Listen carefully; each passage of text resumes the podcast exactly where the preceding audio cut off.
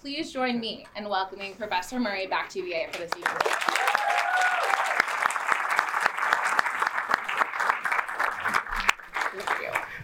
So, Professor Murray, it's so wonderful to have you um, here um, joining us for this important symposium.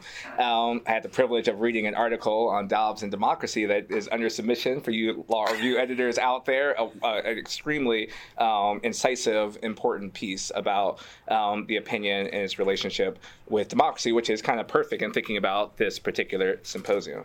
But it's not the first time you've written about uh, reproductive autonomy um, or abortion rights. Um, you have an extensive line of scholarship, and, and some of the scholarship in the past, in a sense, predicted the outcome in Dobbs. Um, was there anything particularly surprising about the opinion in light of your thoughts about it in the past?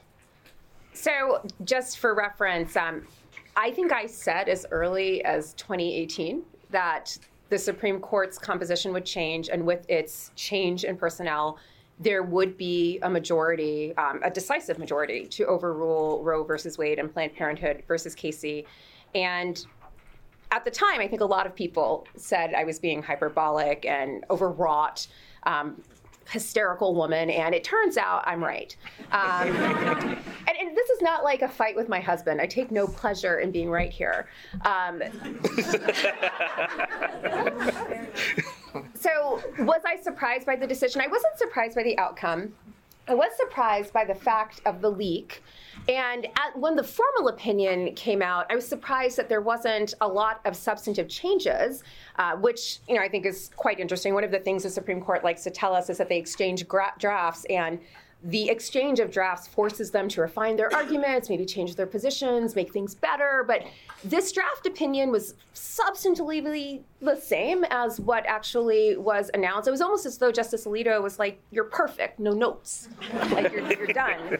Um, so, so that was surprising. Also surprising, um, especially in light of the leak. Uh, with the leak, we only got the draft majority opinion. We didn't get any of the other opinions, and I thought Justice Kavanaugh's concurring opinion was actually very interesting in terms of its effort to really cleave to a kind of sense of moderation. Like, this is only a state by state settlement. It does not impair other rights. It does not affect interstate travel for reproductive rights. I'm not sure he can necessarily make that claim, given that the right to travel, like the right to an abortion, is also unenumerated. Um, but you know, I think he was very much trying to stake out a moderate position for this opinion to trim back, I think, some of the extremities of the majority opinion. I think Justice Thomas sort of came in and, you know, as a response perhaps to the moderation that Justice Kavanaugh was seeking, was sort of like, hold my beer. Um, let, us go a little further. And I actually was not even just surprised by that opinion, I welcomed that concurring opinion because, again, in addition to saying that the court would likely overrule Roe, and Casey, I'd also predicted that any line of reasoning that would topple Roe and Casey would also imperil other substantive rights in that line of cases. And again, hysterical woman, again, talking, you know, talking and driving while, while being hysterical.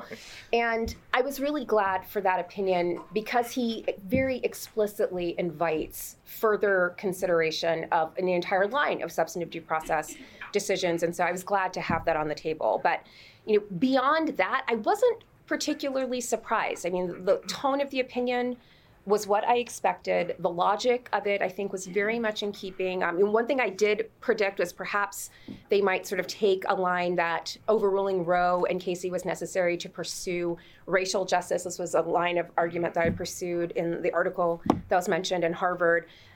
That wasn't necessary. They didn't do that. Although there is a very interesting footnote in the opinion, footnote 41, that speaks about this association of abortion with eugenics. And I think that could be laying a foundation for something else, possibly contraception, possibly fetal personhood going forward. Well, let's continue with kind of the topic of the symposium. And, you know, the topic of the symposium is Dobbs and democracy. And Justice Samuel Alito made what many found to be a persuasive case about abortion and democracy. Quoting the justice, he argued, It was time to heed the Constitution and return the issue of abortion to the people's elected representatives.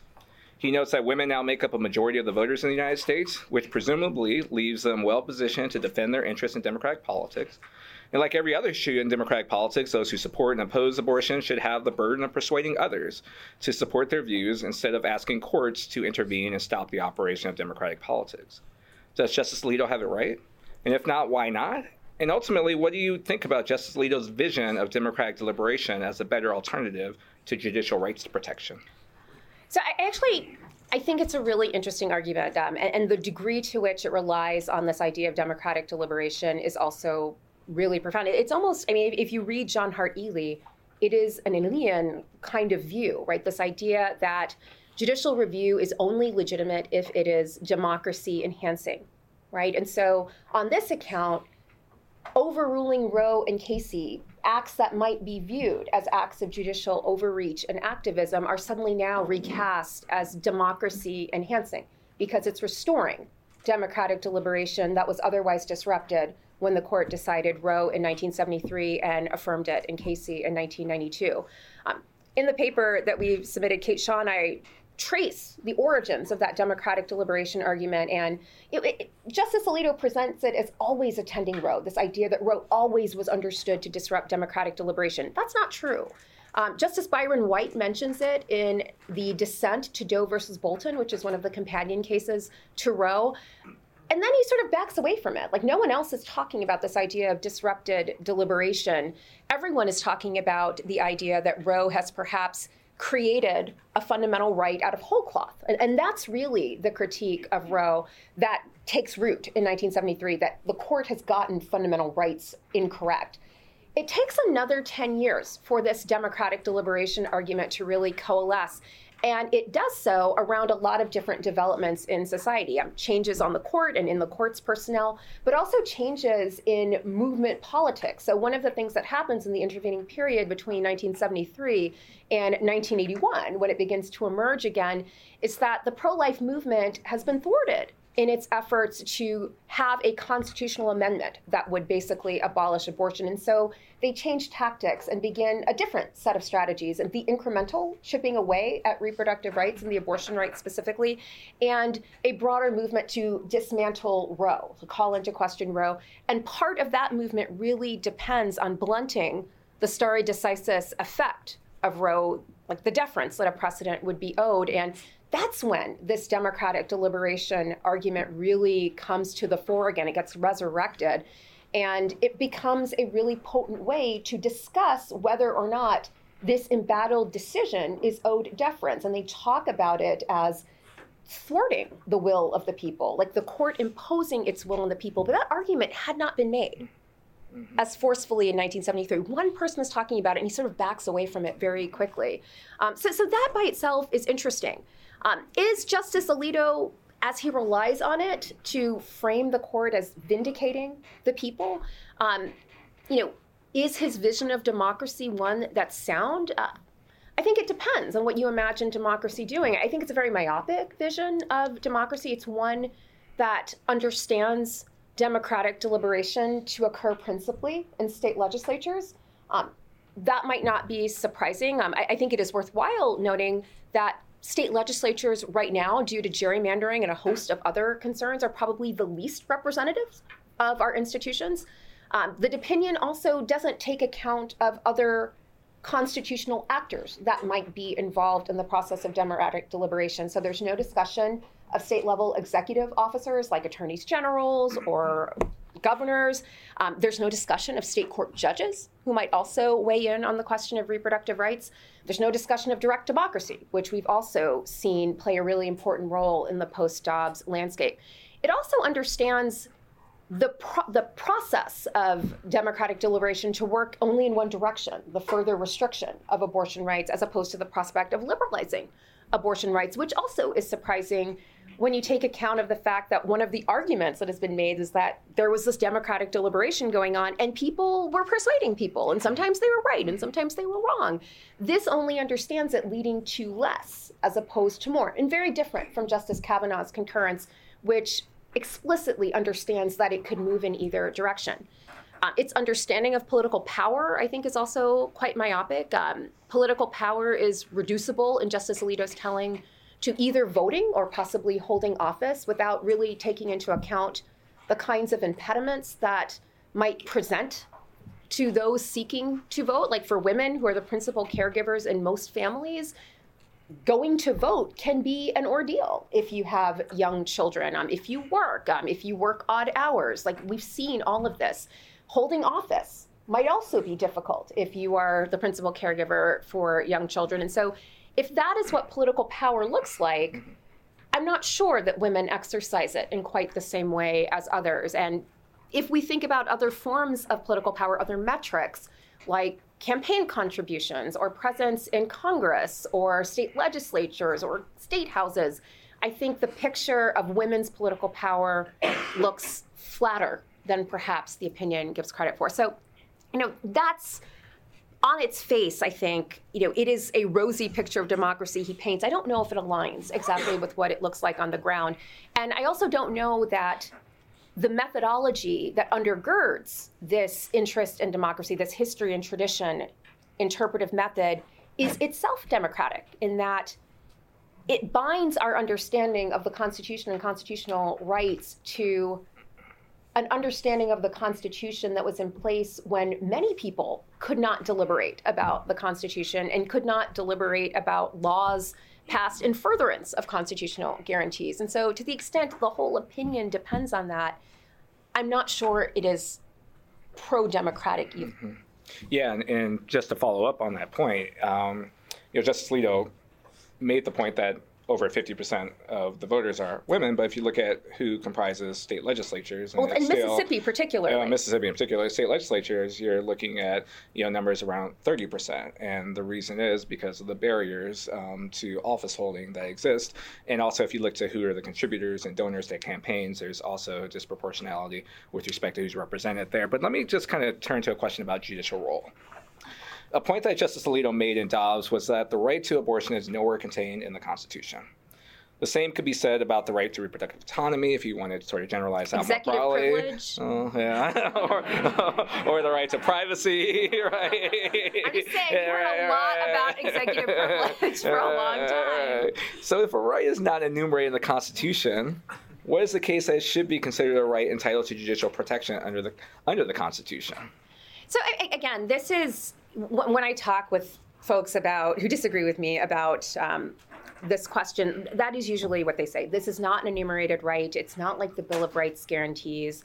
This is the court making up rights. And I think a lot of progressives actually do concede this. Like, yes, it's an unenumerated right. I don't know that I'm ready to concede that, right? Um, the 14th Amendment speaks of liberty. It was drafted in the wake of the American Civil War, where the principal question was how are we going to move to a post enslavement society? And so when the drafters of the 14th Amendment were constructing this article, they were thinking explicitly about what separated freedom from enslavement. Like, what is liberty versus what is enslavement? And when they thought about liberty, it was in juxtaposition to slavery, right? So, what is slavery? Well, it is not only the lack of control of your labor it's also the lack of control over your reproductive labor. And to be very clear, the sexual exploitation of enslaved women was endemic and everyone knew about it. Uncle Tom's Cabin is the most popular book of the age, and it discusses in explicit terms the kind of sexual predation to which enslaved women were subject. Everyone knew this. What else doesn't happen in slavery? You don't have control over your family. Your children can be sold away from you. You can't get into recognized civil marriages.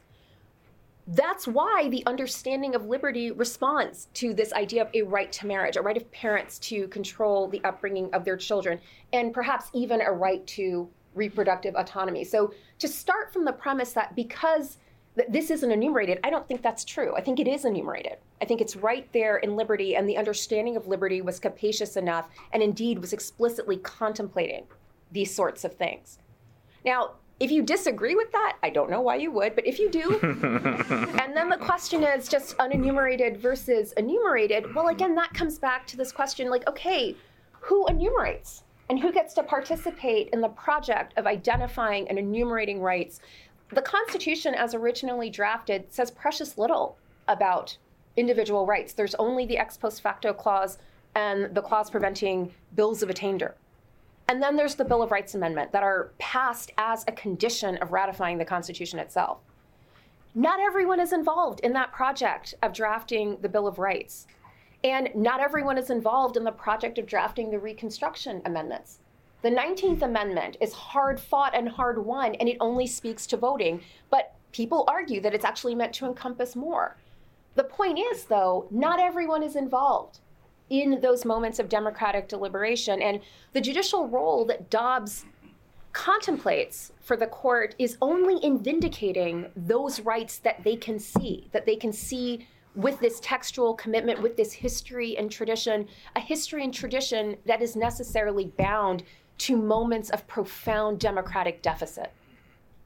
So, if that's the judicial role, what does it mean for other aspects of the judicial role? I mean, if you take Ely seriously, Ely says that judicial review is legitimate when it is democracy enhancing, when it's enhancing the prospect of political participation, when it's leaving open the avenues of political participation, and when it is vindicating the rights of discrete and insular minorities who otherwise could not press their interests in majoritarian politics. That part of it is entirely absent if you're wedded to this idea of enumeration and history and tradition as your understanding of what the Constitution protects. Well, I'm going to work start from the premise that the court where the court is. Let's start where the court is in terms of not recognizing um, the right to abortion as an enumerated right contained within liberty, um, and you know accounting for the persuasive case that you've made. And I'm trying to think about the court's methodology. You've spoken about the history and tradition methodology a couple times in your comments, and it's a question of well if there are unenumerated rights, how should they be derived? And I think that the court is willing to acknowledge that there are unenumerated rights in certain respects, right? I think that they're willing to acknowledge, you know, perhaps parental rights that are set forth in early opinions. Um, maybe they're willing to acknowledge the right to um, um, opposite sex marriage, right? Um, whether that extends to same sex marriage, maybe is a different story. Now, what the court seems to rely on is this history tradition, and maybe one theory of the history and tradition methodology that supports it is that you know, this history and tradition represents the accumulated democratic judgments of the people. Now, you acknowledge and recognize this democratic deficit that's, that exists with respect to this history and tradition of past judgments. Now, if that is the case and the methodology is problematic from that perspective, what might be the alternative way to derive these unenumerated rights um, that might be consistent with sort of the court's notion of objective mm-hmm. determinations versus subjective value judgments? So, I mean, I think that's the question, right? Mm-hmm. Like, what rights should we acknowledge when they aren't specifically ex- like enumerated in the text? Um, again, I will hold to my position that I think the liberty clause in the 14th Amendment is capacious enough to include a wide range of things. And I think some would argue like that's very Lochnerian of you. Like, you know, would freedom of contract mm-hmm. be in there? And mm-hmm. yeah, I, like I, I, admit, like that is like that's where you could go with that. But I do think it is quite capacious. And I think if you were really formally thinking about this idea of enslavement versus liberty, that may sharpen it a bit. But again, it does admit the possibility. Like if you know one of the things that separates the enslaved from those who are free, it is the capacity to control your own labor. What does that mean? Like, does that mean you can't have maximum hours laws or minimum wage laws. I don't know. That's a different question entirely that may be too broadly drawn. But I want to first, like, my position is I think the Liberty Clause could cover a lot of this. Outside of the Liberty Clause, like, what non enumerated principles like might undergird rights that are not explicit in the text of the Constitution? Um, I think Robert Post and Reva Siegel talk a lot about a set of common American values and that might guide us. I think that's being that's harder to come by at a time of such intense division and polarization. Trying to identify a set of principles that we all agree on, I think, may be more elusive. Uh, I think one thing, though, that we do agree on is this idea of a democracy that is fully participatory, right? I mean, not maybe not everyone agrees that it should be a pluralistic democracy or a multi faith or a multi ethnic democracy. Maybe people have different views of that, but that it should be one in which everyone has an opportunity to participate. And with that in mind, I mean, I, I think I am of the view that the court's role should be to enhance that, to facilitate that, as opposed to impeding it.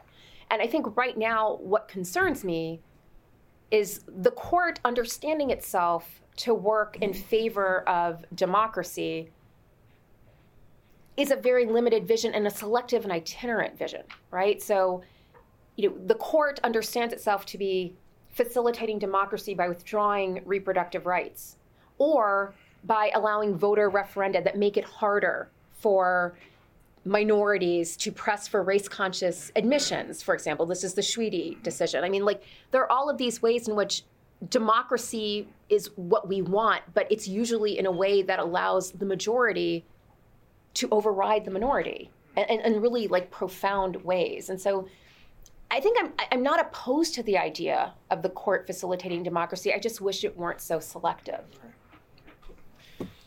Let's think about it from the perspective of the fetus and the right to life movement has been focused on protecting the fetus. And what about potential life? Shouldn't there be space and opportunity to protect the fetus or potential life? I think this is, again, I will just start like I was raised in a faith tradition. I continue to be in a faith tradition. I understand that this is a really complicated question. I also think it's why, if it's a complicated question because of the nature of fetal personhood or the potentiality of life, it cannot be the case that Dobbs is the end of this, right? You can't—if you believe in the potentiality of life, you can't be okay with California allowing abortion and some other state not. Like, there's a moral absolutism to that, and so this isn't the end. So I'll just say that about where we're going after Dobbs. But I do believe that it is an absolutely acceptable position to have. And I think one of the things that concerns me is that in this country, at least, the interest in a pro life sensibility is nested within a neoliberal ethic that does not necessarily admit the other ways in which we might be pro life. Right? So it seems, and again, I'm happy to be corrected if I'm misunderstanding this, but the interest in potential life begins and ends with the fetus. Um, I hope that perhaps this moment after Dobbs will lead to greater protections for family leave, for paid family leave, um, for pregnant worker protections that respect family choices, um, for the expansion of healthcare coverage for families, all families, even those who cannot afford it. I hope it will lead to greater protections for black and brown bodies. I mean, I think if you are pro life, you must ask yourself whether the current state of state violence against certain individuals is acceptable. I haven't seen that thus far. I would like to see it. And so I am especially open to the possibilities that this moment might yield, like recognizing what has been lost. I hope that there are benefits and possibilities for coalition that can come in the future. And I hope we see that. I genuinely hope that we see that. But I haven't seen it thus far. Instead, we have this concern for potential life that is wedded to this understanding of the family as an independent unit that doesn't receive and should not receive any kind of subsidy from the state. Is there anything you is there anything um, you find redeeming about the Dobbs opinion? Right. So you've had critique of Justice Alito. You've had some positive things to say about Justice Kavanaugh, even Justice Thomas's opinion. Um, but just kind of looking at it as a whole, um, what might be, if any, some redeeming features from the Dobbs majority or concurring opinions, in addition to what you might have already said? Well, it certainly fueled my research agenda. so it's been a very productive period for me. Um, so thank you, Justice Alito. Appreciate it. Um, again, I do like if you take this interest in potential life. And you know, I, I want to be really clear here. One of the things the opinion is at great pains to make clear is that it is focused solely on abortion. It tries to distinguish abortion from other potential substantive rights on the ground that they do not destroy a potential life. They're different. Justice Thomas disagree. Well, doesn't disagree, but he's like, we can still talk about those two. But the opinion is very clear. Like, this is just about abortion. I hope that that dividing line remains intact. I don't know that it will remain intact. I think we're likely to see other developments. But if that is the case, I would welcome that. Like, I mean, like without allowing this to go further, I don't think that the logic of it necessarily has a limiting principle. I mean, like if Roe and Casey are wrong because they disrupted ongoing democratic deliberation of a sensitive and divisive issue, then that would also implicate Obergefell, right? It would implicate Griswold. There are lots of things that would be implicated. So I'm not sure that the majority's line drawing is necessary as, as necessarily as principled as they would have it. Um, I think it's I think we're having a conversation right now about what it means to return things to the state. I, you know, I, I, think one of the redeeming things that Dobbs has done is that there actually has been a fair amount of democratic deliberation and people sort of saying like, this isn't what this majority wants, and where it's more attention to actual majority preferences across the United States. There's new polling that was out just this week that shows that in every state in the union, there is a majority that believes that there should be a right to abortion. Like they may disagree about the substance and scope of that right, but they agree that it should be recognized. And that perhaps is a redeeming feature or something that we should, you know, be interested in, like the idea that we're actually focused on what majorities are thinking about and what they want. But I think there's a lot here that is not redeeming. I mean, like this court has consigned this profound question that affects so many people to the democratic process at a time when its own decisions have actively made the electoral landscape less democratic and less likely to yield true majoritarian outcomes. And so, in that sense, you know, it's great that you're interested in majoritarianism now that you've made it harder to have majoritarianism. Yeah, I guess the last question before we turn it over to you to ask questions um, is thinking about, you know, kind of picks up from what you were just saying. What's the end game, right? In the sense that in this draft article that's under submission um, is focused on how um, Roe was, or how Dobbs was justified um, because Roe, in a sense, disrupted the democratic process that was intended to, that, um, you know, would have, you know, things would have been hashed out through democracy if, if Roe didn't disrupt it. Um, you know, how does that you know argument carry forward? Um, what might be the end game? It, and it relates to the question of what other rights might be at risk um, in light of the Dobbs opinion and the logic that's underlying the Dobbs opinion. So I, I, think Justice Scalia is the founder of this journal. I think one of my favorite lines of his from an opinion is his dissent in Lawrence, where he says that when the court takes sides in the culture war, culture wars, they tend to place themselves on the side of the Knights Templar as opposed to the losers. Um, I think that's probably right. This idea of the court as hero. So one of the things I think you see very profoundly in the Dobbs opinion is this idea of the court as hero vindicating these principles of democratic deliberation. Um, again, I think if you take the role that democratic deliberation plays in undermining the stare decisis effect that Roe and Casey are owed, you will have big questions about what other decisions will similarly be subject to reconsideration. I think Obergefell is surely one of them. Griswold is likely the other. So I think there's a very real possibility that jurisprudentially, stare decisis analysis might be different going forward and, and will now perhaps take into account prospects of disrupted democratic deliberation as part of the calculus.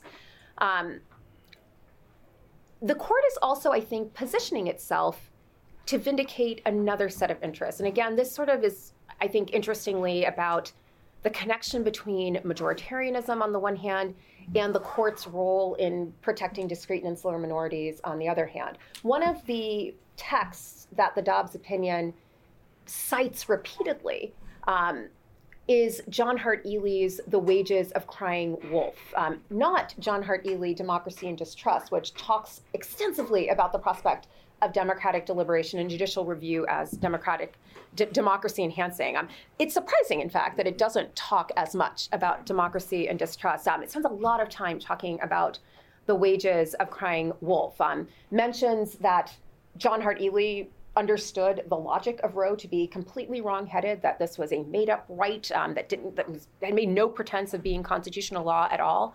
But the other thing that Ely mentions in the wages of crying wolf is how the Roe court was wrong because it failed to properly weigh the competing interests of women on the one hand and fetuses on the other.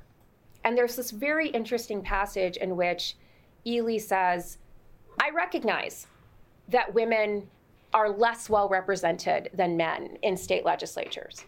But you know who's never been represented in a state legislature? The fetus.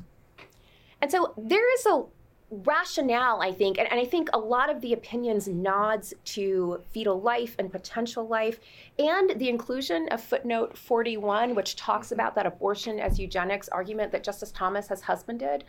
Um, I think that is laying the foundation for another decision, perhaps not too long in the future, in which this court may recognize the fetus as a discrete and insular minority whose rights must be recognized in order for democracy to be vindicated.